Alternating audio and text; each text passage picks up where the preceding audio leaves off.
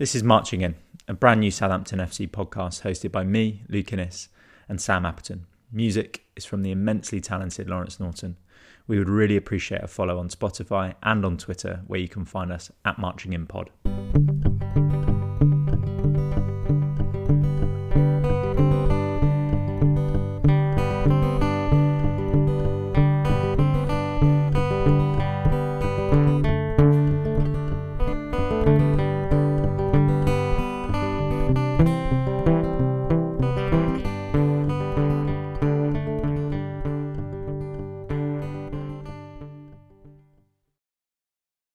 Welcome, listeners, to episode eight of the Marching In pod. It is Monday, the 8th of November, and we are recording after Saints have recorded back to back wins. So that is a cause for celebration, Sam. And also, another cause for celebration. It's your birthday tomorrow. Before I forget, I'm going to wish you a happy birthday, Sam. So happy birthday for tomorrow, mate. Thanks very much. I mean, what, what more of a present could I wanted than two than back to back Premier League wins? Exactly, exactly. It was a former Saints, uh, well, favourite of yours, former Saints birthday today. Do you know who that was? Morgan Schneiderlin. It was, mate. It was. Yeah. yeah. Must be the same star sign. What are you? Scorpio. Scorpio. Scorpio. Yeah. Sting in the tail, as the normally is in the Saints. Sting in the tail. Hey, good one. Good one. Good one, Sammy. Well, uh, yeah, pleasure to be talking after back to back wins. It's the second time this year that we've done back to back wins in the league. So, yeah, it's uh, it's not a, a frequent occurrence. We'll say that. Um, we're going to jump straight into it. We're going to start with the Villa game, fresh from Friday night. Uh, I think we joked on our last pod that autumnal Friday nights under the lights at St Mary's don't always go uh, as we'd want, but this one did. Samuel, great to uh, yeah, I guess see it out. But what were your thoughts on this?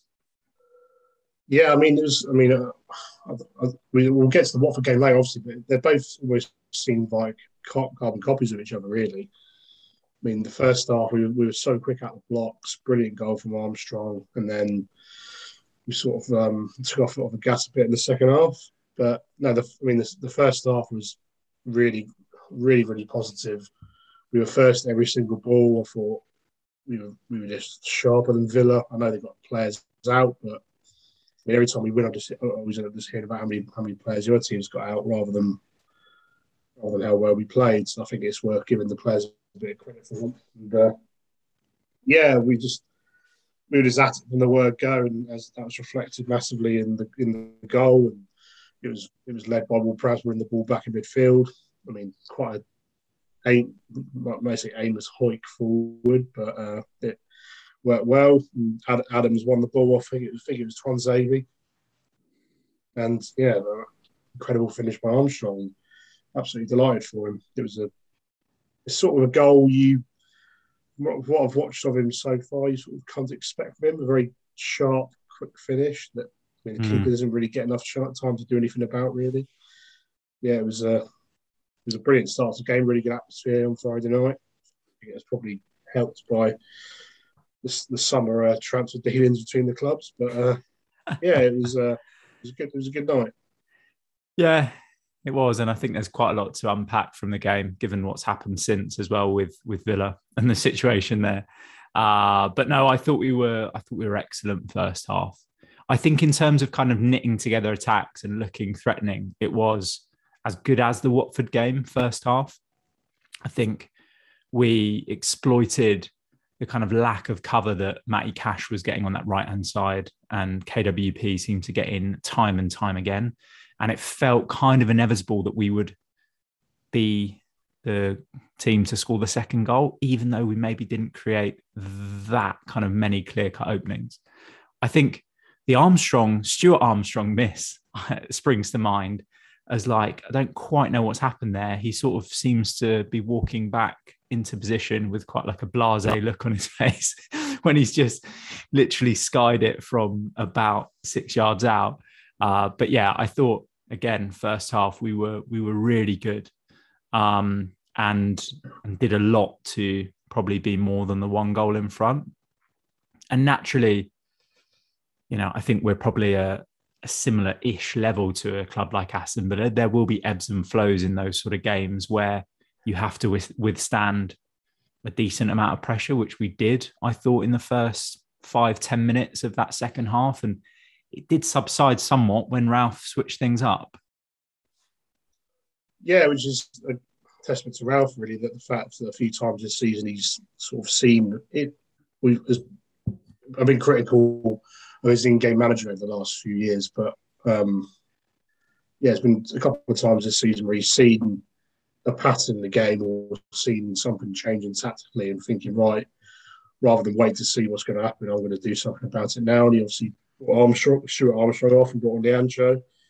And from them, really, I mean, I mean, people will be like, oh, Villa. I heard Dean Smith saying the Villa with a better team in the second half, but I think the, other than like you said, the first five ten minutes, they didn't. Did they really do anything? I think I think, I think McCarthy had one save to make in the whole game, which was that long range effort from El Ghazi. Yeah, who uh, another person I'm sure we'll get onto very shortly. I mean, yeah, I, I, I was thinking right, kind of the, the, big talking points from the game. El Ghazi will certainly be one, but you're completely right. I don't think that there's kind of cause for for major concern off the back of that second half. I think if you reflect now, knowing that we won, I think it would be a lot more comfortable watching that second half than in game thinking, shit, are we going to kind of let this slip, given how many times we do seem to do that? But actually, you know, I'm not saying that Lyanco was incredible once he came on, but the formation switch and the rest of us as kind of a unit seem to be a lot more more solid. And I think also a team can kind of look like they're the, in the ascendancy, which no doubt Villa were early second half, by putting quite a lot of balls in the box, which don't really create too many threatening openings. In that, I felt like we just dealt with quite a lot of crosses, which actually is probably perfect for a back three of Bednarek, Lyanco, and Salisu to deal with. So, yeah, I, I kind of think that actually we saw that second half out pretty well. Yeah, definitely. I think, and also I think when we changed shape, I think the start of the second half, Matt Targett was getting forward a fair bit. Like you say, put a few crosses in. As soon as Livramento was sort of playing a bit a bit further up, I thought he sort of pushed Targett a bit further back, and he was wasn't able to attack quite as much. But yeah, it was definitely a um, a positive change. And uh, I mean, like I said, Dean Smith again said that they were the better team second half. But we we had the best opportunity with Adams' header, which was well saved by Martinez. And yeah, it, I, I, always think to myself, if I was watching a game, say I was watching that game at home on Friday night, and it was uh, the Leeds against Aston Villa, and Leeds played like we did. I, I would just think, oh, it's a routine win for Leeds. But because it's Saints and I'm, I'm invested in it, and I know what Saints are like, I just think, no, that was really shaky that second half. But I don't think, I don't, like I said, if I probably wouldn't think it was. Yeah, no, agreed. You you mentioned his name in terms of forcing probably the only save of McCarthy in in El Ghazi. How is he still on the pitch? Yeah, I mean, because I, I sit in the northern end, so I didn't actually see, I didn't really see the dive as it happened. But I mean, it's just typical, isn't it? Referees. I mean, I think I reckon you're going to get. I mean, I don't know how many, exactly how many referees there are on the Premier League list at the moment, but I reckon a good eighty percent of them, if a player a yellow card makes that challenge, wouldn't wouldn't give me a yellow a second yellow card, just because of just because they're on a yellow card basically, which is which is ridiculous. Then I haven't seen the dive back since I've been home. It's just I mean, it's just meant it's just mad that he didn't get a yellow card yeah. as well. It's yeah. so blatant. But it, it, that would just completely change the pattern of the game. I mean, the second half. I mean, obviously, obviously, it is Saints. We do have the tendency to sort of let a team who's got ten men back into a game, but you'd think it would just be a, a breeze to the finish and sort of manage the game well and not be under any pressure at all. Especially El who was probably causing Livramento a little bit of problems down down the left, down down our down our right hand side. But um, yeah, I mean, it's just it's just baffling, but also not that surprising. Yeah, it was baffling. So he gets booked for the challenge. And then there's another challenge not that long after that, which again, I think, you know, I've seen a bit of chat on Twitter and the commentators at the time were talking about it in the sense of, God, he's lucky there. and then to compound that with the dive did seem a little mental that he was still on the pitch. But Yeah, he's also quite a threatening sort of player. I, I find I don't like sort of playing against him. He always seems quite dangerous, even though his end product might not be great. But I quite rate him as an attacking player. But mm. yeah, very frustrating for him to to still be there. Um, mate, you know how much a, of a Che Adams fan I am and I, I jotted it down in terms of some pre-pod notes. I do just want to call him out, and I know we're going to talk about Watford in a sec, but I think reflecting on the game, Armstrong will get the headlines for what was a hell of a strike, but I thought Adams was excellent on on Friday night. He did so much uh, in terms of defensive work, in terms of carrying the ball out of tricky areas, bringing us up the pitch, playing the right pass. Um, yeah, I don't know what you thought of his performance, but there's a moment late on it's probably kind of mid to late second half. Uh, I think, or is it late in the first half? Anyway, he's he basically is the last man back at one point, defending our our back post. And I just thought he um yeah, he had a really, really good game. And it's kind of interesting now because we've got, you know, Broja came on on Friday night. We've got genuine competition in those striking positions. And I think three very good options, and and probably that partnership now of Adams and Armstrong, as silly as this is to say, given they've only kind of done this two games off the back of Broja's back-to-back goals, but they're probably set now, aren't they? Yeah, I mean, I'm not too sure. Maybe the horses for course and everything will come into play. I'm sure with Ralph, but the way they played them together the last two games have been very impressive. And it's just it's just a nice problem to have. The fact that I mean, I'm not going to say that we've got three informed strikers because they've only scored four goals between them. But That'd be a the league. But it's four. So we've got three strikers who look like they're going to carry a goal threat and also link up well together. Especially Armstrong and Adams in the last two games. I mean, we'll touch on Watford in a bit, but um, I thought they just linked up really well in both games, and uh, yeah, it, it, was really good to see because obviously it's been a it's been a worry, isn't it, since since Ings left in the summer. I mean, we're never going to get a straight swap for Danny Ings because we, we just can't afford it. But the fact we've managed to get Adams is obviously already there. He was, an incumbent, but um, bringing Armstrong for 15 million pounds and then you've got Broja in on loan, and it's three really good options to have. And also, Redmond's done, done a bit of a job as a, as a striker as well. He was unfortunately missing on Friday, but yeah, it was uh, no, really positive to see him see him link up so well. No, and I think that I, I, don't think you ever want to celebrate someone getting injured in, in, the sense of Ings missing that game through injury, but it does feel pretty bloody sweet for the sort of narrative to, uh, yeah, encapsulate that game is that Ings misses through injury, which again I think we you know go back seven or eight pods ago when we first started talking about this, how injury prone he was as a striker when he literally just gone. You could kind of see that happening, and he'll probably pick up you know multiple more knocks throughout the season unfortunately because he's mm, just the record that he has for his replacement number nine to get the winner what a winner in a game that then you know means that smith is moved on like there's a lot of kind of narrative here that feels quite nice as a saints fan yeah i also think like atmosphere wise the game as good as it like, the atmosphere was really good on friday night but it was positive towards the team whereas i think if ings was playing it might have been a bit more just swayed at him rather. Yeah, interesting. It would have been a bit more of a distraction.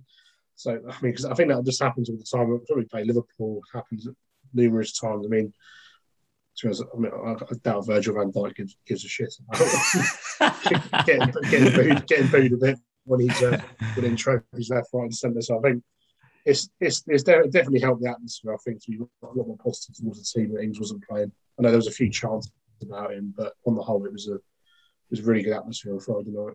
Yeah, you were, I guess, kind of given that you were there and and felt that atmosphere. Do you feel like the the tide is turning a little bit towards Ralph as well? Yeah, I think so. I mean, we, we've obviously done our bits over the last couple of months about how how he'll um, what what what what the future holds for him in terms of staying with us, and also we gave our points I think we've already passed our points, ideal points total for those five games with one more Mate, to go. Yeah, we have. We have. What have we done? We've 10, done 10, 10 from 12, haven't we? 10 from 12, yeah. So, yeah, it just, I mean, I, I had to shoot off quite close. I mean, I was literally off as soon as the whistle went on Friday, so I didn't really see like post match celebs in terms of my, like the Northern end. But, um, yeah, just it does all seem quite positive. I did hear someone moaning with the answer coming from Armstrong saying, why are we um, bring on a defender for midfield for Armstrong, I was thinking, well, we are winning. So I think if we if we lose, if we're losing, I'll be a bit more worried. But, no, if that was you listening, yeah, less yeah, stupid comments yeah. like that next time, please. no, uh, no, I think uh, I think you're right. Look, we he's managing the games well. I also think some of his comments post game about look, we're not going to get overly excited if we get three points. We're not going to be so sort of defeatist if we lose a game or don't win, in the sense that actually, and again, we covered this extensively in our previous pod about our performance levels across the season for a club like ours with the net spend we've got, promoting what is quite a youthful side. We're in a good spot. Like performances have been okay. Like it's all right to be a bit more measured in our reaction to to um, you know winning or losing. Um, a final point to just kind of put a bow around the the Villa game. I just wanted to sort of call out our substitutions, not in the sense of you know Ralph tweaking the structure, but just the personnel that came on. It was noticeable how much weaker Villa got when they brought on their substitutes to when we made ours. And actually, you know, I know they've got a few injury problems, etc. But I think from the perspective of our squad and now having a bit more faith in the likes of, you know, Diallo, for instance, I think maybe start of this season or end of last, if we bring on Ibrahim and Diallo, you'd be like, okay, don't really know exactly what we're going to get from a player like that. But I just felt kind of quite safe and secure knowing that we're bringing on Diallo now and similar with Broja, knowing what we're going to get from these players or at least being quite excited about the thought that this could improve the 11 that we've got there in terms of those substitutes. And I think the three subs that Villa made were Archer. I'm not going to attempt to pronounce the other youngster's name they brought on, Chukwuemeka, I think I'll go with, um, but highly rated young young young player. But and then Keinan Davis, it's like fucking hell, like that. That's kind of struggle city for Villa. Whereas actually we sort of grew stronger, whereas they diminished with those subs. Yeah, definitely. I mean, it's almost a complete flip flip reversal of how we were last season. Where, I mean, some of the it's just testament to how much depth we got in the squad now that we're bringing on players who can definitely make an impact in the game. And I mean, I was pretty worried when I first saw the handshake at Sheffield United, but in the two games I've seen him, well, one and a half games I've seen him since, he just looks he looks a lot more um, a lot more suited to Premier League football, English football. And um, yeah, he's also he's very he's a very passionate guy. He's just definitely uh, wears his heart on his sleeve during the game. I remember I think he um, ushered the ball out of play on Friday night. I think it was just in front of Ollie Watkins. He just started giving, giving it the big into the Northern. So yeah, he's he's definitely a character, and uh, if he keeps playing like that, then we're definitely going to enjoy him. You know what? And I think you can be a limited footballer. I'm not saying that Lyanco is, but you do things like that.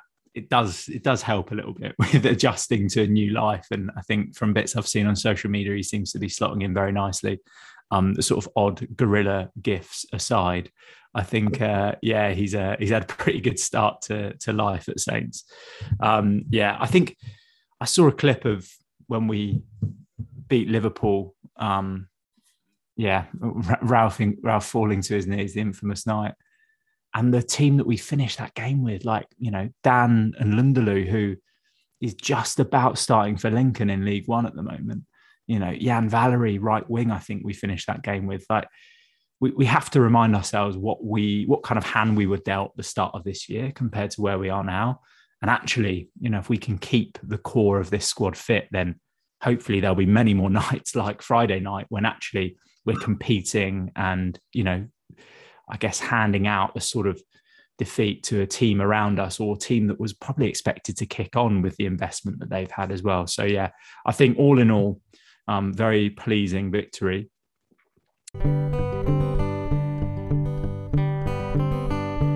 we will move on to the Watford game. You were at Vicarage Road, Sam. I know we're kind of going back a little way here. If you can tap into your your memory bank for this one, what were your thoughts? Uh, very similar to the Villa game. It was. Um, I mean, we were very. We were almost on it from the first from the first minute. Again, it was like I think. I think it was Craig Cathcart, and he scored an own goal in the first minute because we were yeah. we put Watford under so much pressure. No, it was very. I mean, the first half should have been we should have been 4 0 up at half time. It was as simple as that, really. I mean, Adams Adams' goal was brilliant, but then it's sort of, sort of, sort of almost typical Che Adams. At, at his time at Southampton, he scored so many, was it three or four worldies he scored now since he's been there against what, City, Sheffield United, and, and against Watford. And then he goes and misses that header from four or five yards out. Just just sort of sums up his finishing. finishing it's a lovely ball from Armstrong, though, wasn't it? It was, yeah. Uh, Armstrong. I mean, he was he was very much trying his snap, very quick snapshots, and uh, wouldn't say probably the header at the back post in the first half was his best chance. Other than that, he just came very close, a couple deflected wide. Yeah, he whipped that one that sort of looked actually like it could have been in because Foster didn't move. Yeah. Um, but yeah, I think he had a total of six shots in the Watford game, maybe four, four on target as well. Yeah, and then the second half begins, and I mean, well, actually before the first half, I mean, I don't I mean, I've heard Mark McCarthy get a lot of say, say I got sorry, a lot of praise about his saving in the game from Ashley Fletcher, but I'm going to sort of even it up and say how much. I wonder how much scrutiny he would have got if um, that uh, little one of the, the, near post got in that Walker Peters blocked on the line. Yeah, I wonder how much that. I wonder how much blame would have been given to him there because I think it didn't look a great one, but luckily Walker Peters was there to clear, clear off the line with the skin of our teeth. Yeah, the skin of his ass. Skin of his ass, yeah. and um, they got to half time 1 0. And the second half was a bit, it was very attritional. I mean, I always thought, oh, if we get a decent breakaway here, there's a couple of a couple of more goals in it for us, but we just never really had it. Armstrong yeah. had one. Armstrong had one that was deflected wide again. And then other than that, excuse me, there was um yeah, I think I think only that Fletcher shot really. I can remember that it was a really good save from McCarthy near the end. But no, it was um a good win, but it should have been by more again. But after after the event, it's easy to say that. But it's just very it's just very nice to pick up that first away win. I think what since March. Yes, which was was that at Bramall Lane? It was, yeah. Yeah, Lane, yeah, yeah. I think so again, looking back on our, our kind of last back-to-back wins were against Palace, which I think was a midweek game. Then we beat Fulham, and it reminded right. me of the the record that you spoke about in terms of our record against teams still in the division. Uh, so yeah, a couple of our Premier League wins this see well this year, sorry, have been against teams that are no longer in the division. Uh, but yeah, no, very sweet victory. And I thought first half we were we looked really good and should have been kind of more than one up. I would actually say that couple of moments that sort of felt like they could have led to that Fletcher chance sort of happened in that second half, which showed for me a little bit of a lack of control. And I thought, you know, for all of our good play in the first half, there probably wasn't as much control or enough bite in terms of getting to the ball first, then dictating play as there was against Villa. That's probably how I, I saw the game. But like we we kind of came through it. And again, McCarthy's save was excellent, but I think plaudits kind of go to our most of our, our defensive line. I thought Salisu was was very good.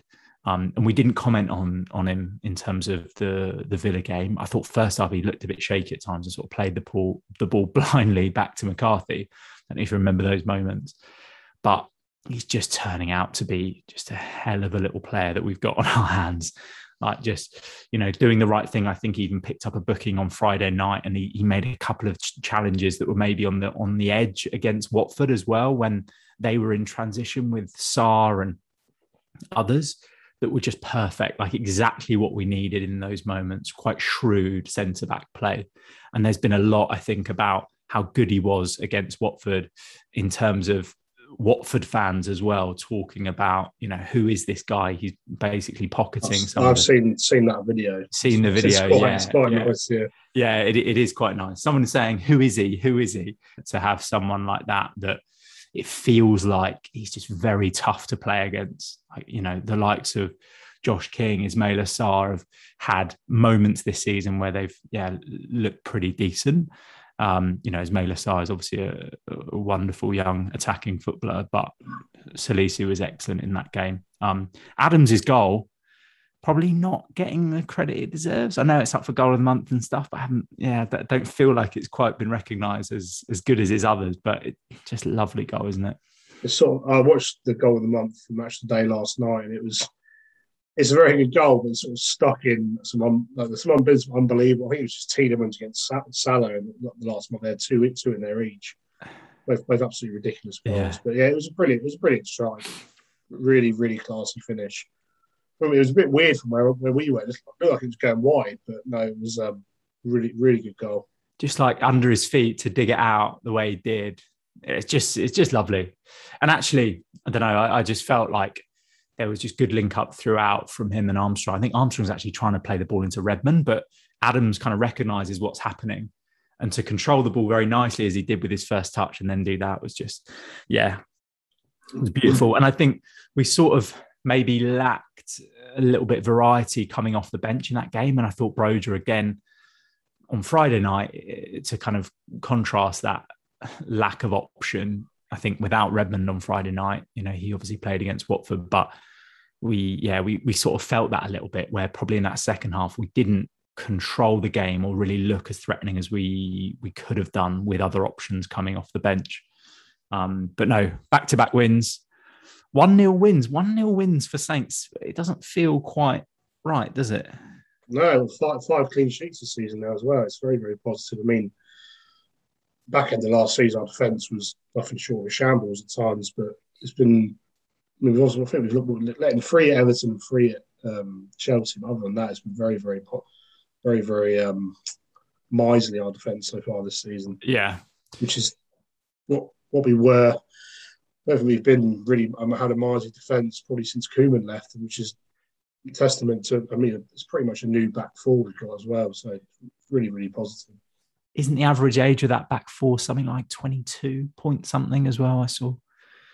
Like, yeah, I guess it depends if uh, I don't think KWP and Perraud are, are, too different in age, but maybe it might differ who's playing fullback uh, on the left hand side. But, you know, to actually reflect on that, I know it's a sort of, you, you know, Ralph would say, defensively, you defend as a team and, uh, yeah, attack as a team. But actually, there's a lot of uh, cause for positivity around that back line, given how young they are and given how good they've been. I think five clean sheets might be the third or fourth best clean sheet rate in the league right now as well. So, yeah, very decent.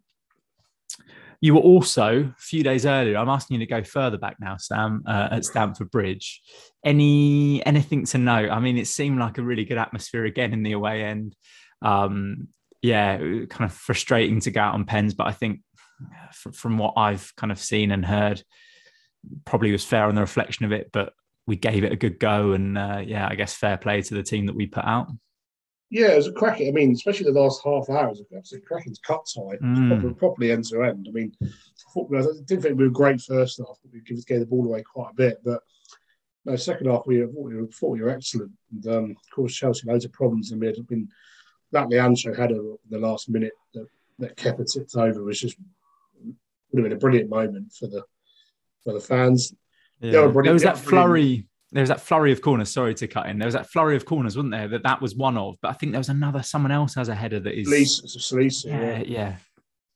Yeah, it was, uh, it was. It was a shame to go out, but I sort of left the ground I was like, yeah, it's a shame we're out. But I, ne- I, I just never fancied us. Would have got the penalties. It was obviously a shame. I mean, I'm not. It was a shame for Will Smallbone. He came came on and looked very good. It's a shame, shame he missed that penalty. And also, um, never really fancied Walcott when he stepped up either. It was quite nice to see Mason Mount miss because he just, just for the Pompey connection. That was good fun. It was a hell of a save from Forster. Yeah, it really was, wasn't it? But um, yeah, it was, it was it was positive enough, but obviously it was a shame to go out. Well, Sam, we've kind of rattled through all of our game reviews. We will take a very short break before moving into other news, Saints chat, Ralph rumours, all that nonsense. This podcast is supported by Peaberry Coffee, award winning coffee based in Hampshire. Gerald and his team batch roast their coffee beans by hand, and the host of this podcast is a big fan. Check them out today at peaberrycoffee.co.uk. That's absolutely right. Been buying Peaberry for around a year now and would never go back to anything else. The current beans on rotation are the Colombian kind Finca El Mirador. And for listeners of the pod, we are going to be running some listener competitions where you can win a bag of beans, a bag of Gerald's finest, should we say? Um, but yeah, big shout out to Gerald and all the work he's doing, supplying coffee up and down the country now. So yeah, great to support a local business in in Hampshire, and stay tuned for more. Two bits of managerial news across the weekend, and they're kind of linked to us in a way.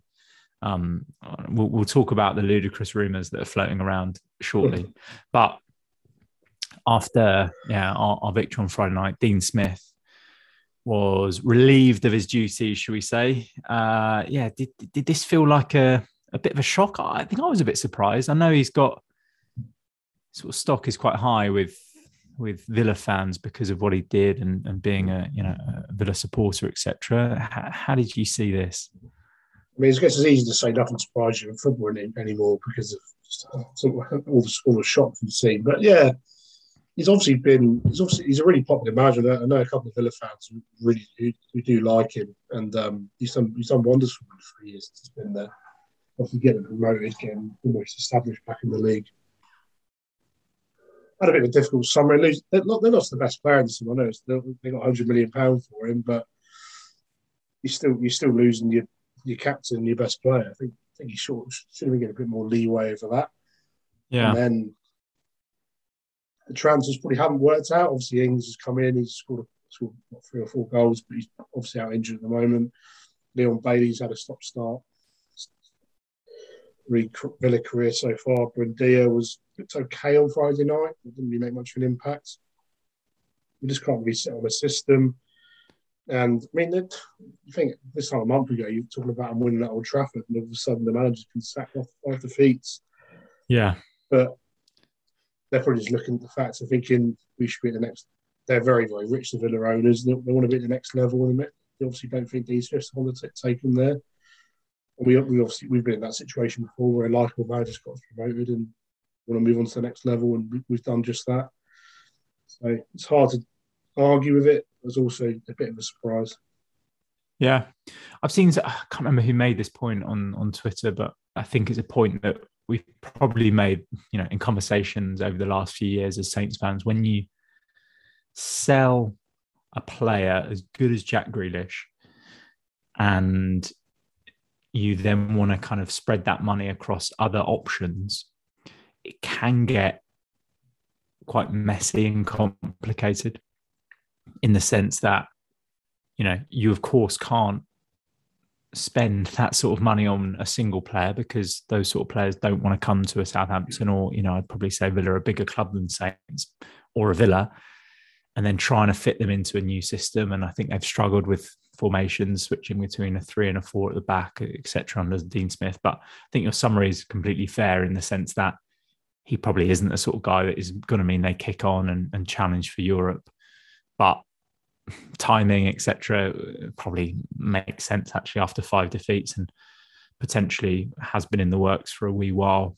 As you say, those owners have ambitions which are beyond someone like a Dean Smith. Norwich got their first win of the season, and Farke was also let go the same day. This, for me, how do I feel about this? I wasn't really that surprised. I think it kind of makes sense. Uh, they've been here before. They've gone. They've moved early. Probably the same of Villa. Like I think if teams actually want to sort of be proactive around this situation, find the right man to replace someone who, who hasn't done a bad job, Daniel Farke, for them, but they want to give themselves a chance of not kind of history repeating itself. Seems to have made sense to move him on. Yeah, I mean, people say, "Oh yeah, they set them off, they've won," but the decision was clearly made before they played Brentford. Mm. It was. Uh, it was a bit. The thing is, and, and actually, yeah. sorry, Sam, to jump into that point, I, uh, like I, I, rate that in, in, a sense. It's similar to, you know, uh, you touched on it. What we got a very good point at Stamford Bridge, and Adkins was moved on. The you know t- yeah. two days on. I think it speaks to there is some sort of plan, and I know eh, in football we can be quite reactive and, and focus on the outcomes or outcome bias in the way that we look at things. You know, you've you've won a game. Why the hell are they sacking them? But if there's a plan and you want to move that manager on, stick to it. That's why I always hate when I hear, "Oh, a manager's got one game to save his job." Well, Yeah. if he's in that situation, get rid of him. There's, Yeah. a reason why he's in that situation because he's not good enough. And if he wins, say his next game's against Norwich, and he wins that, he's got one game to save his job. And what? Why, is, why does that mean he should be in charge for the following the following week after that? Yeah, Exactly. it was a.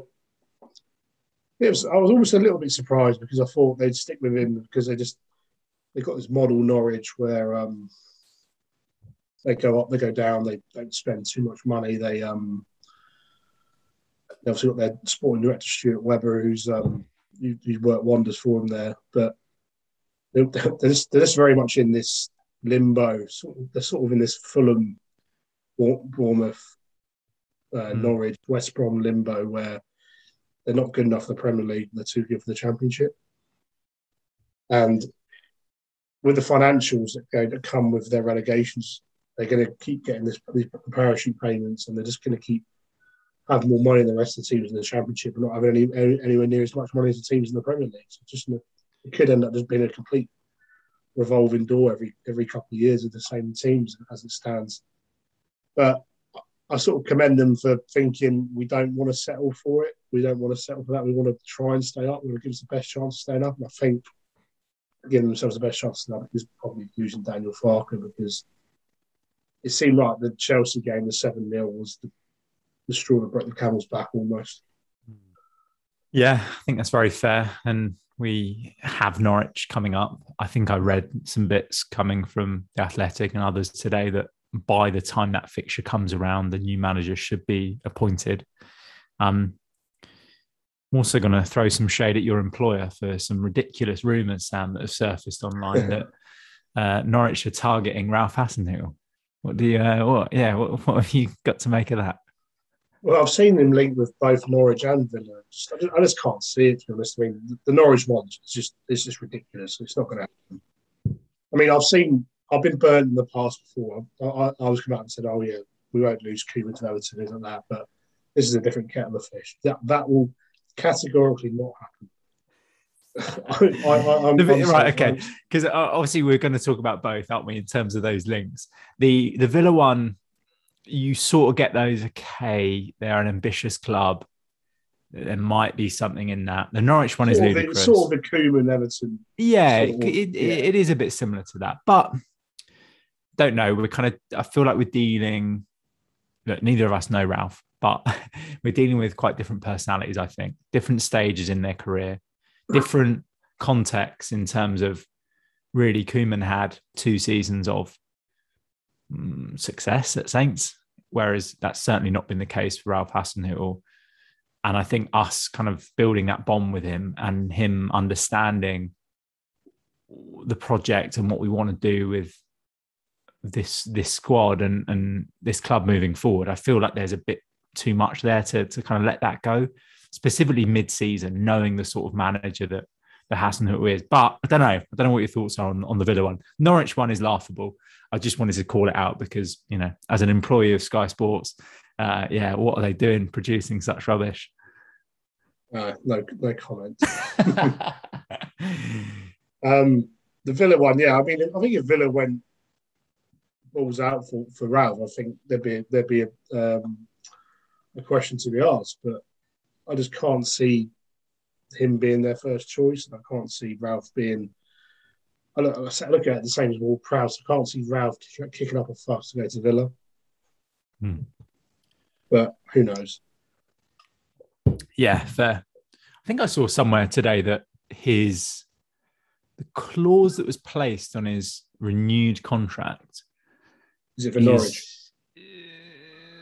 Say that again. Yeah, Is it for, is it for Norwich? yeah. It's specifically that he's going The. Norfolk clause. Yeah, yeah. There's a specific Norfolk clause inserted. Uh, no, is is massive, um, which is kind of good, and it makes sense that we're being savvy around that because, you know, uh, Ralph has like a clear, distinct playing style. He's from the school of managers that over the last three to four years is very much kind of in vogue. It's what clubs want. That's why he will continue to get linked with jobs, and that's why I think we've been smart around you know, one sticking with him and also putting a clause like that because you hope that if he ever does go, we get yeah remunerated in a good way for for that. Uh, rather than it kind of being a you know a negative payout where we've let him go, etc. So there are many reasons why you you kind of really want Ralph to work out at Saints, and I I kind of agree with you. I don't think he's going to be kicking up a fuss to move on. Um, there have been so uh, I, I wanted to talk to you about this. I don't want to spend ages on it. The Eddie Howe news to Newcastle. There's also been some renewed rumours around JWP moving on to Newcastle because, you know, he's on their watch list. I assume there are about 2,000 players on Newcastle's watch list right now. But Howe has finally uh, sort of moved. And I know there have been the, the sort of silly Howe to Saints rumours that have surfaced a bit over the last 18 to 24 months. He's got a new job. What's your opinion on this? On the on the Eddie Howe, on him going to Newcastle with the yes.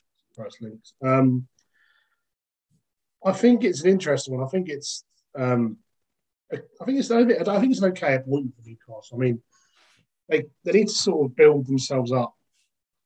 Uh, they can't go straight in. I, I didn't I didn't really buy the Emery thing. They it's almost like they need to run, they need to walk before they can run in this sort of situation. It's like when the City got taken over by um, by the Abu Dhabi group. They yeah they brought in Mark Hughes, which obviously you know we sort of ridiculed him for his time at Saints, but at that time he was at Blackburn and a well-established Premier League manager.